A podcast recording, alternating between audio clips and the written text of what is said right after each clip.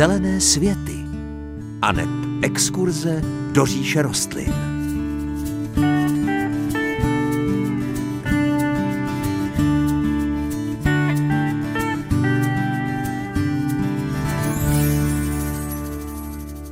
Vítejte u Zelených světů. Minulý týden jsme pro vás odvysílali živě zahrádkářskou poradnu, ale jelikož se nám sešlo opět několik vašich dotazů a je jich poměrně hodně, tak jsme se rozhodli, že jim věnujeme dnešní vydání našeho zahrádkářského magazínu. Po písničce začínáme. Příjemné páteční dopoledne vám přeje moderátorsky zahradnická dvojice Hanka Šoberová a Pavel Chlouba.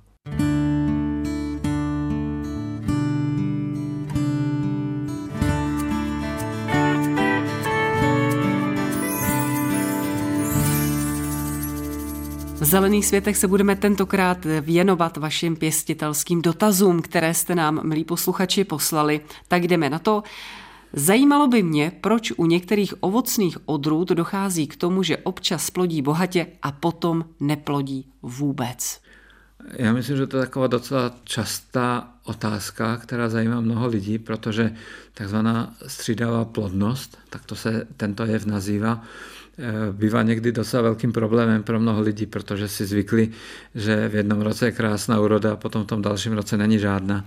Je to eh, dané zejména geneticky a eh, základem toho celého jsou vlastně fyziologické procesy v té rostlině, protože rostlina vlastně funguje tak, že pomocí slunečního světla za děje, který se nazývá fotosyntéza, mimo jiného vyrábí cukry. Ty cukry to jsou energetické látky, které vlastně fungují jako pohonná hmota pro tu rostlinu. Rostlina potřebuje nějaké živiny, které si bere z půdy a cukry na to, aby mohla vlastně e, naplno fungovat.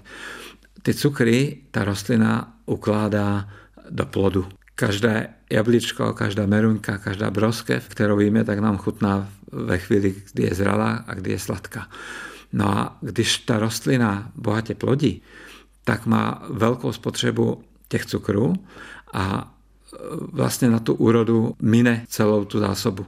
Takže na další rok se už potom nedostává na to, aby mohla vytvořit velké množství květu, protože kvetení je energeticky taky velmi náročné.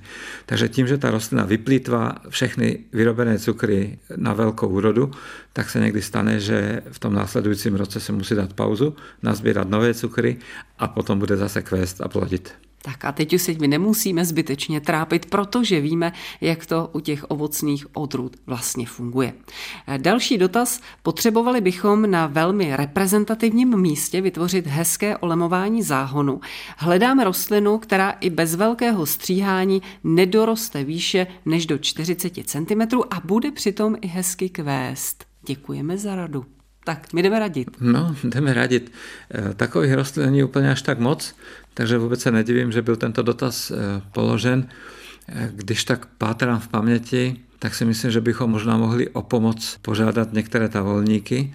To jsou rostliny, které jsou poměrně skromné, nemají žádné velké nároky a jsou mezi nimi odrudy, které splňují tyto požadavky.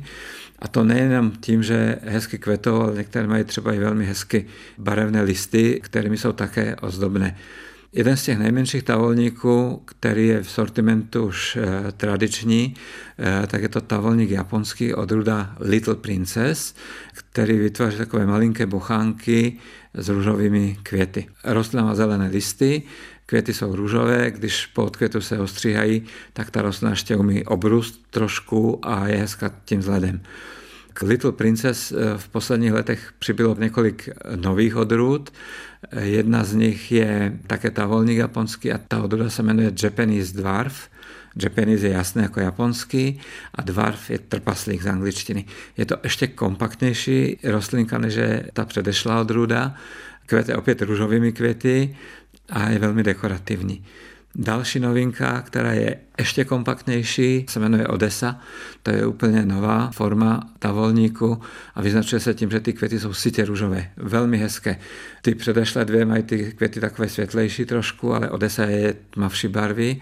A ještě bych doporučil jednu odrůdu, to je moje oblíbená, ta se jmenuje Valbuma, někdy se nazývá jiným jménem Magical Carpet, nebo Magic Carpet, taky kvete růžově, ale je hezká i rašením. Mladé listy jsou oranžové barvy a na podzim se tato odrůda vybarvuje do takových až červených odstínů.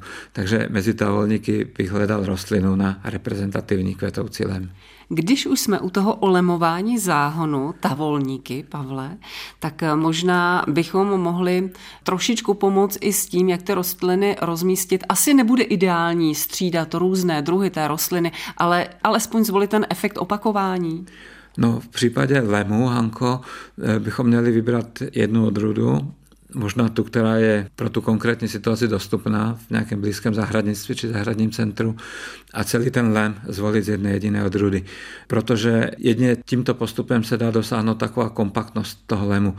Ty rozdíly mezi jednotlivými odrůdami nemusí být až tak veliké, ale na tom jednom místě by se projevily a nebylo by to hezké. Takže to, co se povede sehnat, tak to je zapotřebí koupit vlastně tak velké množství, aby to vyšlo na celý ten lem a nekombinovat to s jinými odrůdami.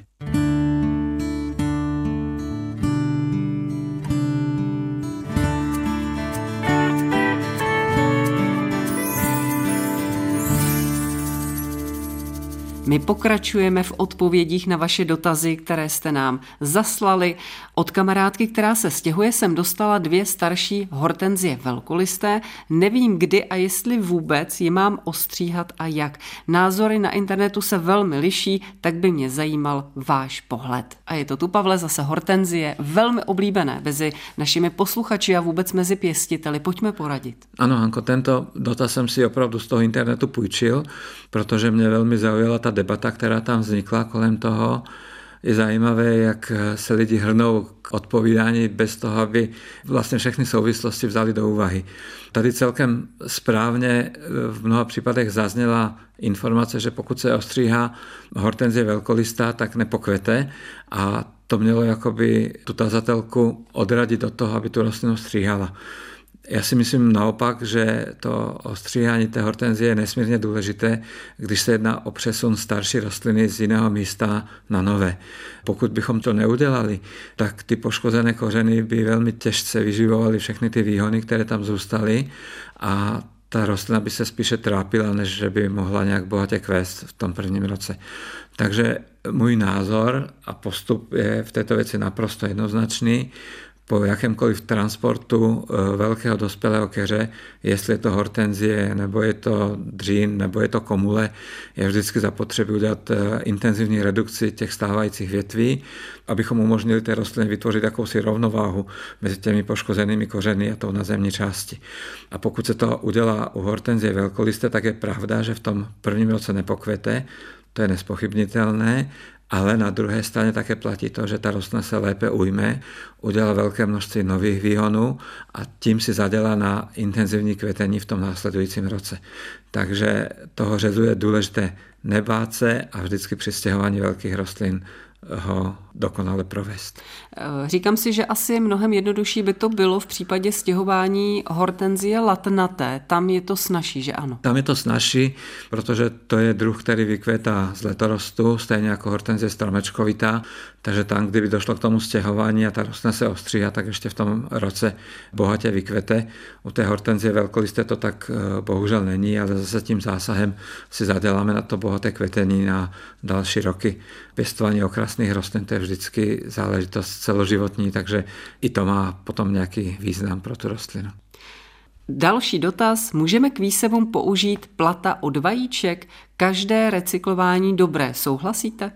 To je velmi častá věc. Já to teď sleduju, jak se lidé hodně chlubí tím, že používají na pěstování sazeniček nebo na výsevy plata od eh, vajíček. Nevím, z jakého popudu toto vzniklo.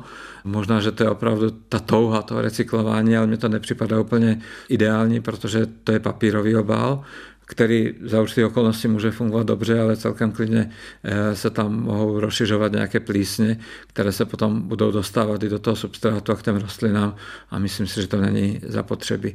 Co se týká předpěstování rostlin, tak naopak platí, že výsevní misky, které se používají pravidelně mnohokrát, tak by se před každým výsevem měli dobře umít, dobře vydezinfikovat, aby se to riziko plísně minimalizovalo a využíváním těch eh, vajíčkových plat je ten postup přesně opačný, takže spíše ne za mě.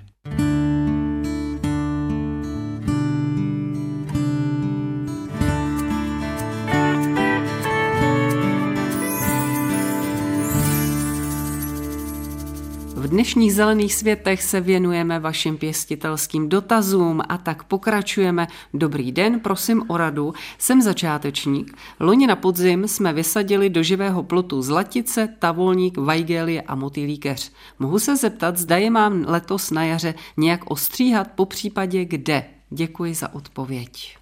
Aha, tak toto je také zajímavá otázka. Každý z nich se řeže jiným způsobem. Zlatice by se měla řezat pod květu, komule by se měly eh, řezat eh, v předjaří, každý ten keřík má jakýsi rytmus, který mu potom bude více vyhovovat. Ale v tomto případě, když je ten eh, živý plot založený čerstvě, tak je důležité toho se nebát a všechny ty rostliny buď už na podzim, ale lépe v předjaří nebo začátkem jara se říznout na stejnou výškovou úroveň, třeba nějakých 15 nebo 20 cm od země, což je psychologicky docela složité, protože když si koupíme takovou rostlinu, tak máme pocit, že jsme si koupili velkou rostlinu za ty penízky, které jsme do ní vložili, ale to seříznutí vlastně způsobí to, že ta rostlina dostane impuls, aby se rozvětvovala a to rozvětvení musí nastat ještě vlastně těsně nad zemi.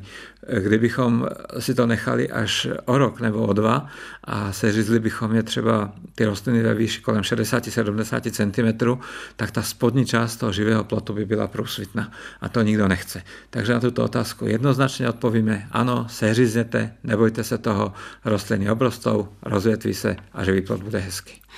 To byly dobré zprávy a my můžeme jít tedy k dalšímu dotazu. Dobrý den, dá se kroucená vrba pěstovat v květináči? Dá se pěstovat květináči kroucená vrba, ale žádná velká výhra to není. Zvláště bujné druhy vrb anebo vůbec dřevin, které rostou velmi intenzivně, tak v tom květináči se nedovedou tak projevit jako ve volné půdě a možná by se dalo i celkem objektivně říct, že trošku tam trpí. Ale pokud potřebujete mít přesně tenhle ten druh a nemáte možnost ho mít v půdě, ve volné půdě, můžete využít i velký květináč. Vyberte ale radši nějakou světlejší barvu toho květináče, aby se ten substrát eh, příliš eh, neohříval, protože to ta vrba nemá úplně v létě moc ráda. Asi musíme počítat s tím, že budeme po nějakém čase tu vrbu přesazovat, protože mi připadá, že je poměrně bujná taková vrba. Uh, ona je velmi bujná, Hanko, v tom květináči se nerozvine do té bujnosti, protože on ji bude omezovat a bude ji škrtit, ale ta poznámka je naprosto přesná, jednoznačná. Rostliny, které pěstujeme v nádobách, tak tam nikdy nejsou navždy. Oni vyplní svůj kořenový prostor, potom se jejich růst eh, velmi intenzivně zpomaluje, nějakou dobu tam ještě dokážou fungovat bez toho, že by přirůstali, ale rozhodně to není na dlouhou dobu.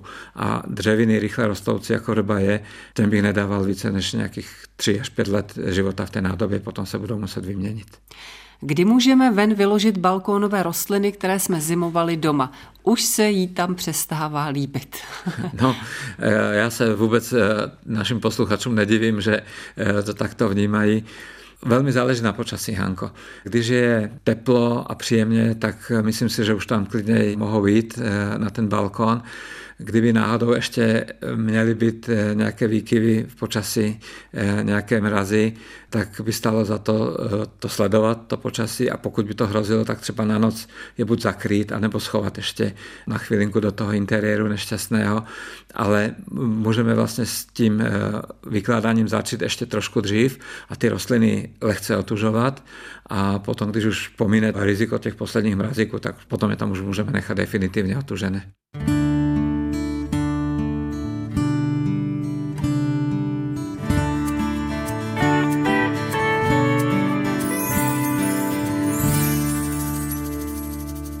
Máme pro vás připravenou poslední várku vašich dotazů, které jste nám zaslali a na které odpovídáme. Koupili jsme dům a na zahradě je hodně vřesovců, jsou ale ve špatném stavu. Co s nimi? Kvetou pouze konce rostlinek.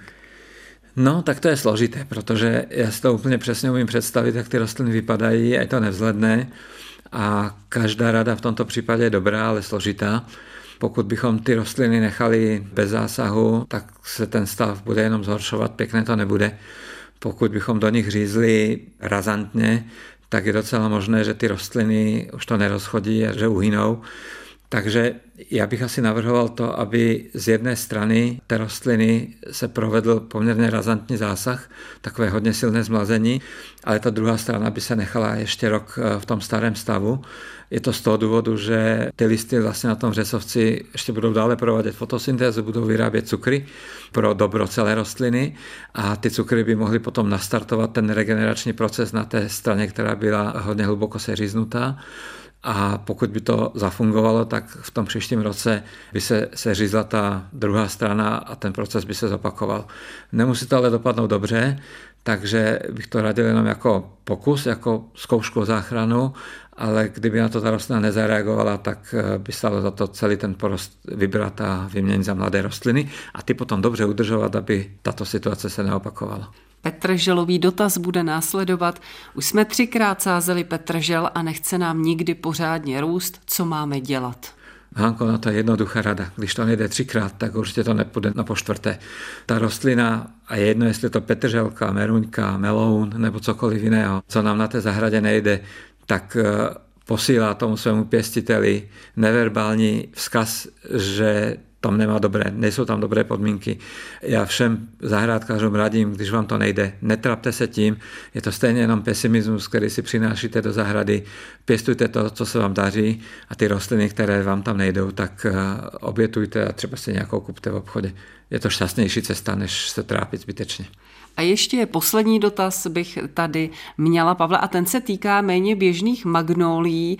Jeden z našich posluchačů se ptá, zda bychom mohli doporučit některé z nich a případně přidat obecné informace k jejich pěstování. Dobře, existují různé magnolie, které jsou velmi zajímavé a nejsou přitom úplně moc běžné. Takže myslím si, že by si trošku ty magnolie zasloužily nějakou publicitu. Já bych začal druhem, který je považován za subtropický a do nedávných podmínek se úplně nehodil. Ale v těch nejteplejších oblastech se začíná vysazovat stále častěji a docela s úspěchem. Je to magnolie velkokvěta, magnolia grandiflora. Je to stále zelená magnolie, která pochází z jižní části Spojených států amerických.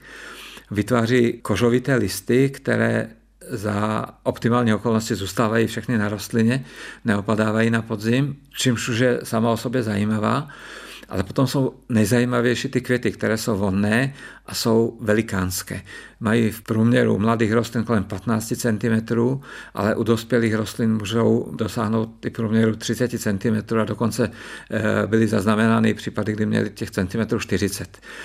Ale Tyto květy se objevují až v letním období a nejsou tak eh, dobře viditelné jako na těch eh, klasických magnolích, které vlastně kvetou ještě před olistěním. Ale stále Hanko platí, že se jedná o citlivý subtropický druh, který se hodí pro jakýsi odvážný experiment jen do těch eh, nejteplejších oblastí našeho státu. Hmm, to byla magnolie velkokvětá, grandiflora. Měli bychom tam snad ještě nějakou další zajímavou? Máme ještě minimálně jednu nebo dvě, které se eh, hodí do běžných podmínek našich. Eh, jedna z nich se jmenuje Magnolie Lebnerová, to je kříženec, který vznikl s křížením Magnolia stellata a Magnolia kobus. Té kobusce se ještě vrátíme za chvilinku. Eh, Magnolia Lebnery se vyznačuje takovými střapatými květy, které vypadají jako kdyby na ně pořád foukal trošku vítr, když nefouká. Je taková rozevláta, je velmi hezká je o něco odolnější v květu, než jsou ostatní magnolie, takže trošku lépe eh, zvládá ty časné jarní mrazíky. Už i tím, že třeba rozkvětá malilinko později než ty ostatní, takže tím je odolná. Máme k dispozici třeba odrodu Meril, která má bílé květy, a potom jedno, tam má květy růžové barvy a ta se jmenuje Leonard Messel.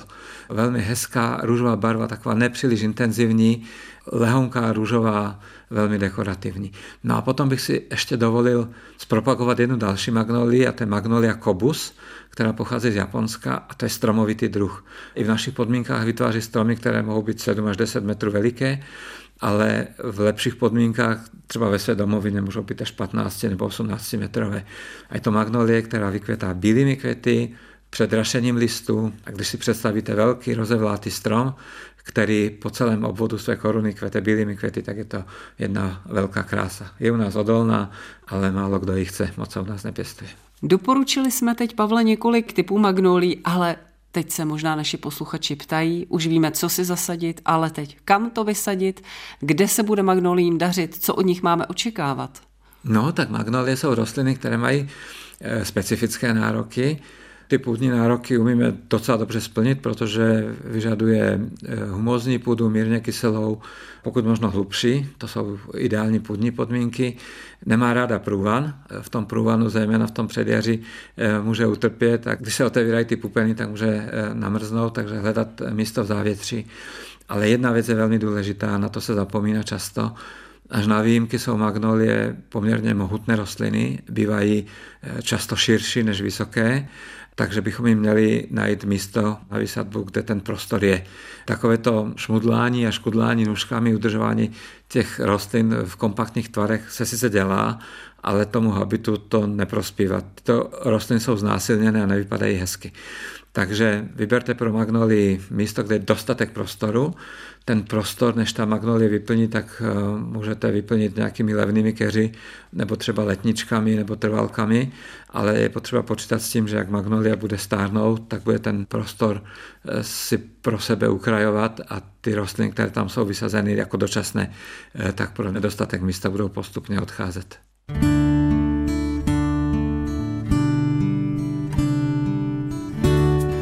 to už je z dnešních zelených světů všechno.